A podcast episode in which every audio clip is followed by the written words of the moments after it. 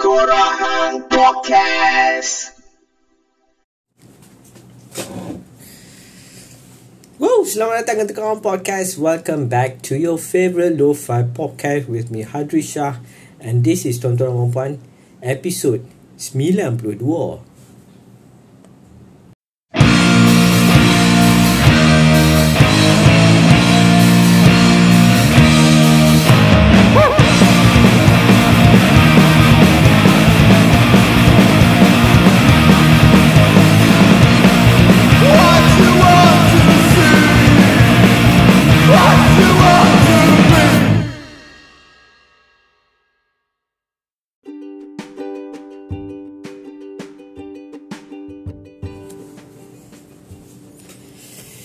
Yeah, selamat kembali. Selamat datang ke episod 92 with me Hadri, your favorite low fan podcast Tengkorak hang.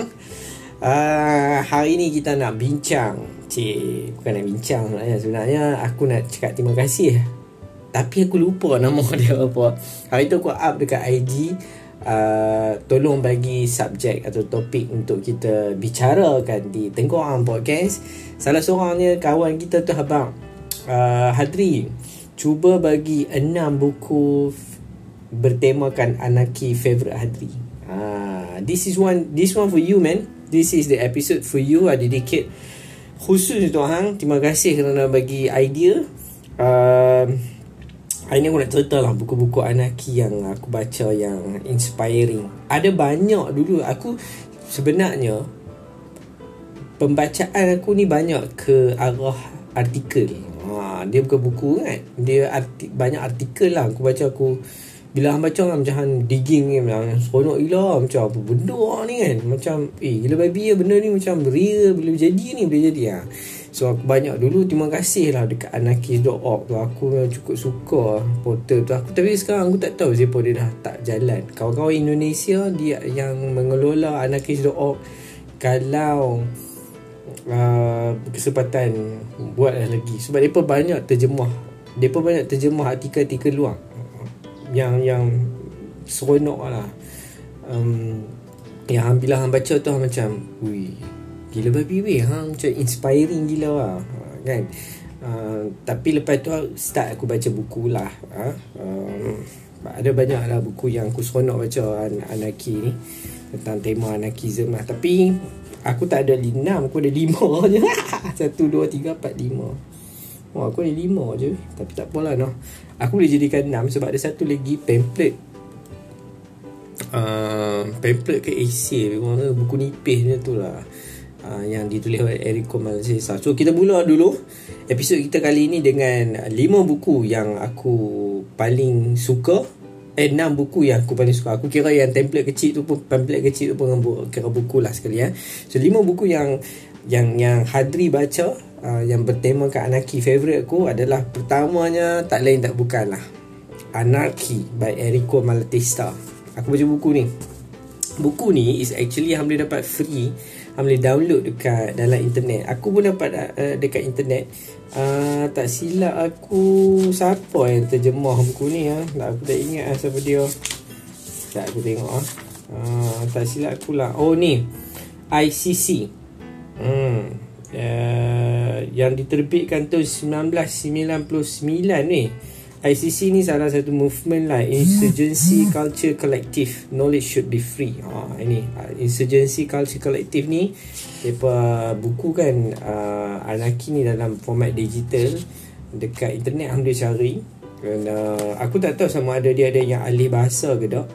Uh, Aku dapat yang English punya ni lah. So dia dah translate kat dalam ni. So ni adalah buku yang aku baca bukanlah buku pertama sebenarnya Enrico Malatesta yang aku baca tapi antara yang sangat inspiring lah.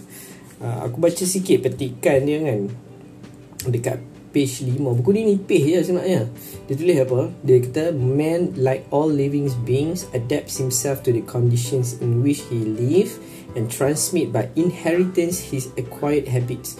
Thus, being born and having lived in bondage, being the descendant of a long line of slave men when he began to think believed that slavery was essential conditions of life and liberty seems to him impossible. In like manner, the workman forced to centuries to depend upon the goodwill of his employer for work that is for bread and accustomed to see his own life at the disposal of those who possess the land and capital has ended in believing that it is his master who gave him food and asks him ingeniously how it would be possible to live if there were no master over him. Oh, memang gila baby weh. Yang ada satu lagi dia kata kan But what reason is there for existence of government? Why abdicate one's own liberty, one's own initiative in favor of other individuals? Why give them the power to be the masters with all against the wish of each to dispose of the forces of all in their own way?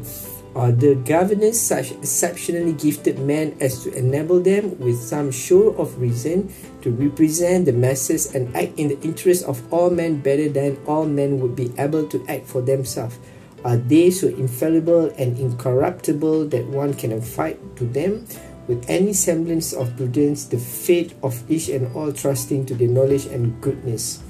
Aku suka buku ni sebab dia is actually dia explain banyak benda kenapa sebenarnya perhambaan itu wujud. Dululah dia tulis buku ni 1800 lebih kot. Bila dia tulis buku ni keadaan slavery tu masa tu macam tu. Tapi bila dia transpire kita baca slavery tu lebih kurang macam sekarang kot kita ada. Macam kami bisa dengar kan cerita buruh yang kerja kat kilang apa jadi macam hamba apa semua kan. Member aku Nabil dia kerja dekat Dubai.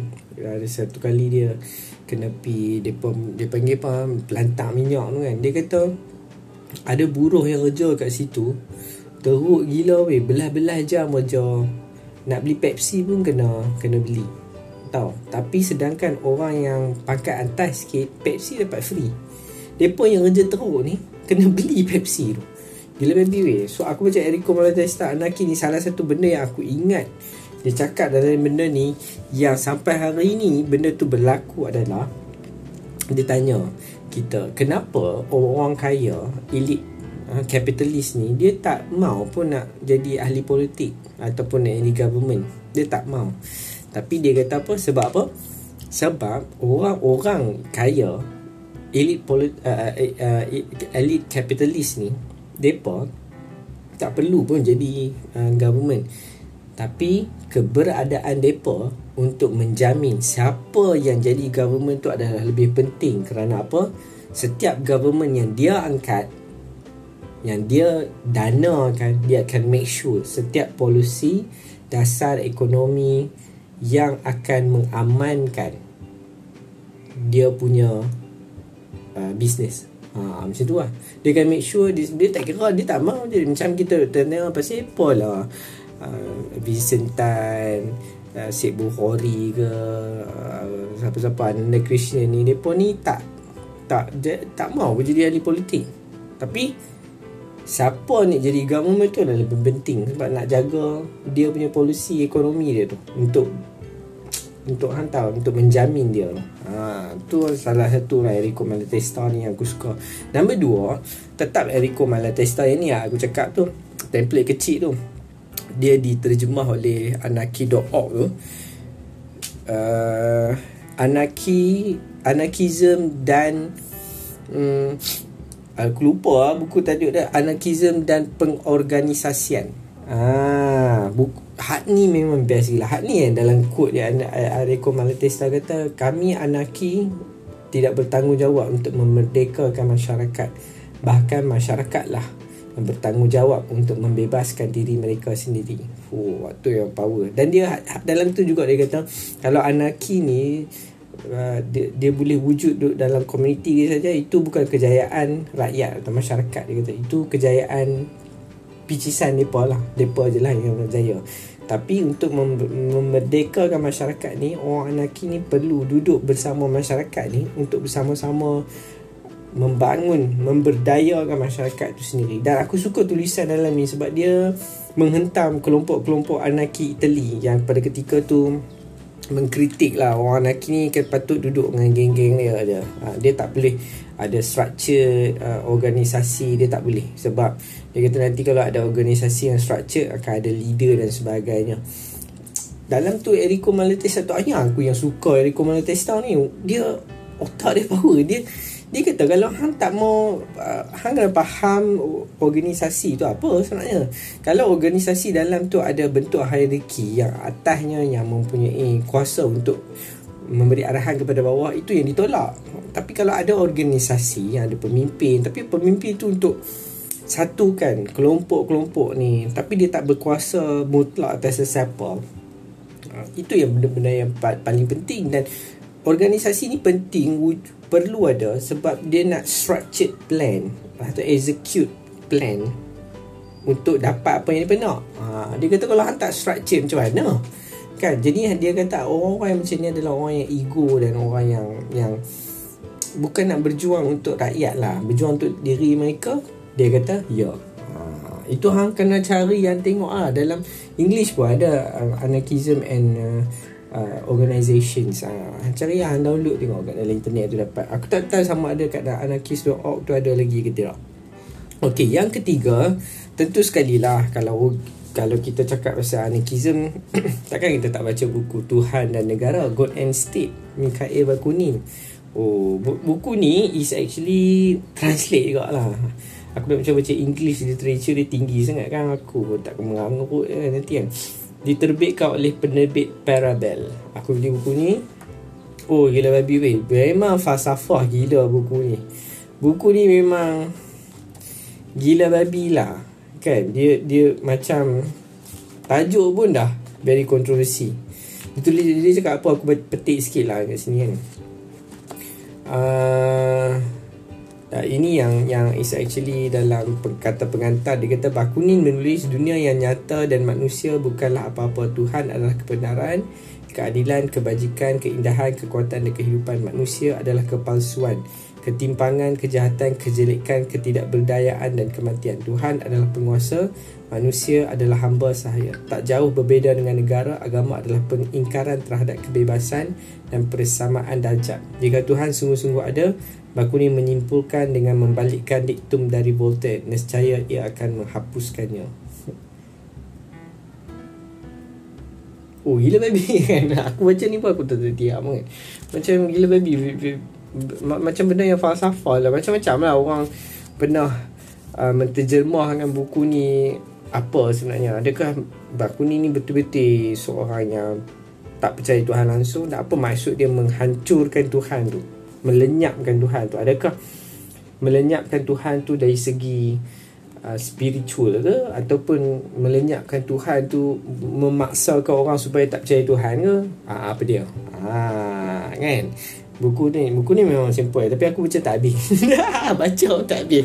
Sebab dia punya berat ni berat gila babi bang. Ha, nak guna ambil masa baca. Kan aku baca nak kira nak habis dah sebenarnya. Tapi aku tak berdaya nak baca. And one more thing yang bestnya buku Tuhan, Tuhan dan Negara ni Mikael buku ni tulis buku ni bukannya dia tulis sebenarnya khusus nak tulis buku. Dia macam tulisan dia yang banyak-banyak. Lepas tu dikumpulkan. Ada benda yang hilang. Dan kalau ada hang baca macam benda tu puzzle lah. Macam hang tak jumpa eh mana hak yang mula mana hak habis hang faham tak dia, dia, dia tak ni. Jadi oh, orang selepas tu yang kumpulkan buku ni dan jadikan dia God and State. Selaku lah.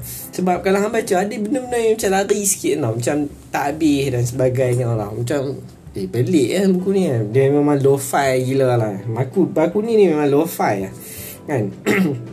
Okay, yang ke berapa ah? Tiga kan oh ketiga. Ketiga adalah uh, Varieties of Islamic Anarchism A Brief Introduction. Ditulis oleh Anthony T. Fisella. Buku ni Allah aku suka buku ni sebab dia bukan nak kata prinsip anarki tu ada bukan nak kata ya bukan dia nak macam mana nak cakap ah? Bukan dia nak mengiyakan anarkisme macam contoh saya selalu dengar kan marxism muslim socialism islam semua kan dia nak abang. Oh sebenarnya islam ada anarkisme uh, islam ada dalam socialism tu lah ataupun socialism ni sebenarnya ada prinsip-prinsip Islam. Dia bukan nak abang tu sangat tau tapi dia nak tulis dalam ni nak katanya awal-awal ni dia ada cerita tau. Dia kata ada seorang tu sebenarnya sekejap aku tengok ah. Uh, dia kata dia nak tulis dia sebenarnya tulis ada satu buku Anthony ni. Tapi buku tu terlalu kompleks untuk difahamkan dah. Hanya ada orang tertentu sahaja yang mungkin akademik, academician ataupun orang yang orang kata apa mempunyai uh, uh, orang kata apa uh, mempunyai uh, ruang yang boleh terima buku ni dalam bahasa yang besar. Uh, dia boleh faham ni. Jadi Anthony ni tulis the very simple one satu buku yang nipih simple sebab dia nak reach more orang dia nak reach lebih ramai orang supaya faham apa yang dia nak sampaikan dan dia yang bestnya dia tulis dia bukanlah seorang anarkis yang uh, apa dia tulis macam ni I don't self identify as either Muslim or anarchist and I'm not an expert in the study of either Islam or anarchism. I would simply like to share what I little I feel that I have learned. The purpose of is not to advocate any particular type of Islam or anarchism, but instead to help broaden our potential for understanding either of them or if nothing else the historical interaction and parallels between them. I know that as soon as I open my mouth, I'm bound to say something wrong or inaccurate. So if you see something that you would like to correct, add or comment, or then drop me a line. Ah, tu yang aku suka tu sebab dia very humble lah dia nak tulis. Dia nak abang dia seorang Islam pun dia nak abang seorang anarkis pun tak. Dia bukan expert. Cuma dia nak dia nak kongsikan apa yang dia dapat melalui perjalanan dia mencari benda-benda ni semua kan and dalam cerita ni yang bestnya ada seorang anarkis yang seorang yang bernama uh, Agueli Ivan Agueli. Alright? Ivan Agueli ni adalah the first anarchist to convert in Islam dilahirkan pada tahun 24 Mei 1869 nama penuhnya John Gustav Agley dah di tahun pekan nama Salah. And then dia develop punya interest dalam agama politik dengan literature and then dia curious sangat curious sangat. Sampai dia membawa dia sampai ke France. Dan dia join ada satu Theosophical Society dekat sana. And then dia pergi pula London untuk belajar dengan anarkis uh, philosopher nama Peter Kropotkin ah. and then dia start baca Quran tahun 1892 uh, 1892 and convert to Islam tahun 1897 and Aiguli ni dia selalu menulis uh, tentang Islam dan anarchism without connecting them to one another such as when he publicly advocated syndicalism. Ini aku suka. Ini yang aku nak masukkan tadi tu. Dia tak mau nak hamba-hamba. Wah, aku anarki tapi aku Islam. Aku nak relate dua benda ni. Dia tak mau. Dia dia tulis Islam Islam. Dia tahu. Okay, okay lah. Biarlah orang yang nampak benda tu. Ini aku suka benda-benda macam ni. Approach macam ni. Sebab macam contoh hang pang kan Tapi hang nak gambar Aku pang tapi aku semayang What for? kan? Mampu bilang lah kan apa Kenapa hang nak Kenapa hang nak Nak advocate orang yang hang Walaupun hang, hang semayang tu Siapa? Aku tak faham itu Itu hang lah Hak hang lah kan seolah-olah macam hang nak abang oh jangan pandang dah aku aku masih Islam apa semua. Aku tak aku tak faham benda-benda macam tu. So dia ni dia dia dia, dia abang macam ni. So lepas tu ada seorang lagi yang anarkis. Uh, bapa dia seorang Russia uh, grew up in, in Geneva. Nama dia Isabel Eberhard. Yang ni yang best. Dia tomboy sebelum tu. Belum ada lagi penggunaan cure dia dress macam lelaki uh, and then dia live nomadically nomad. Dia hidup as nomad and then dia is convert to Islam tahun 1896 ke 1897 macam tu.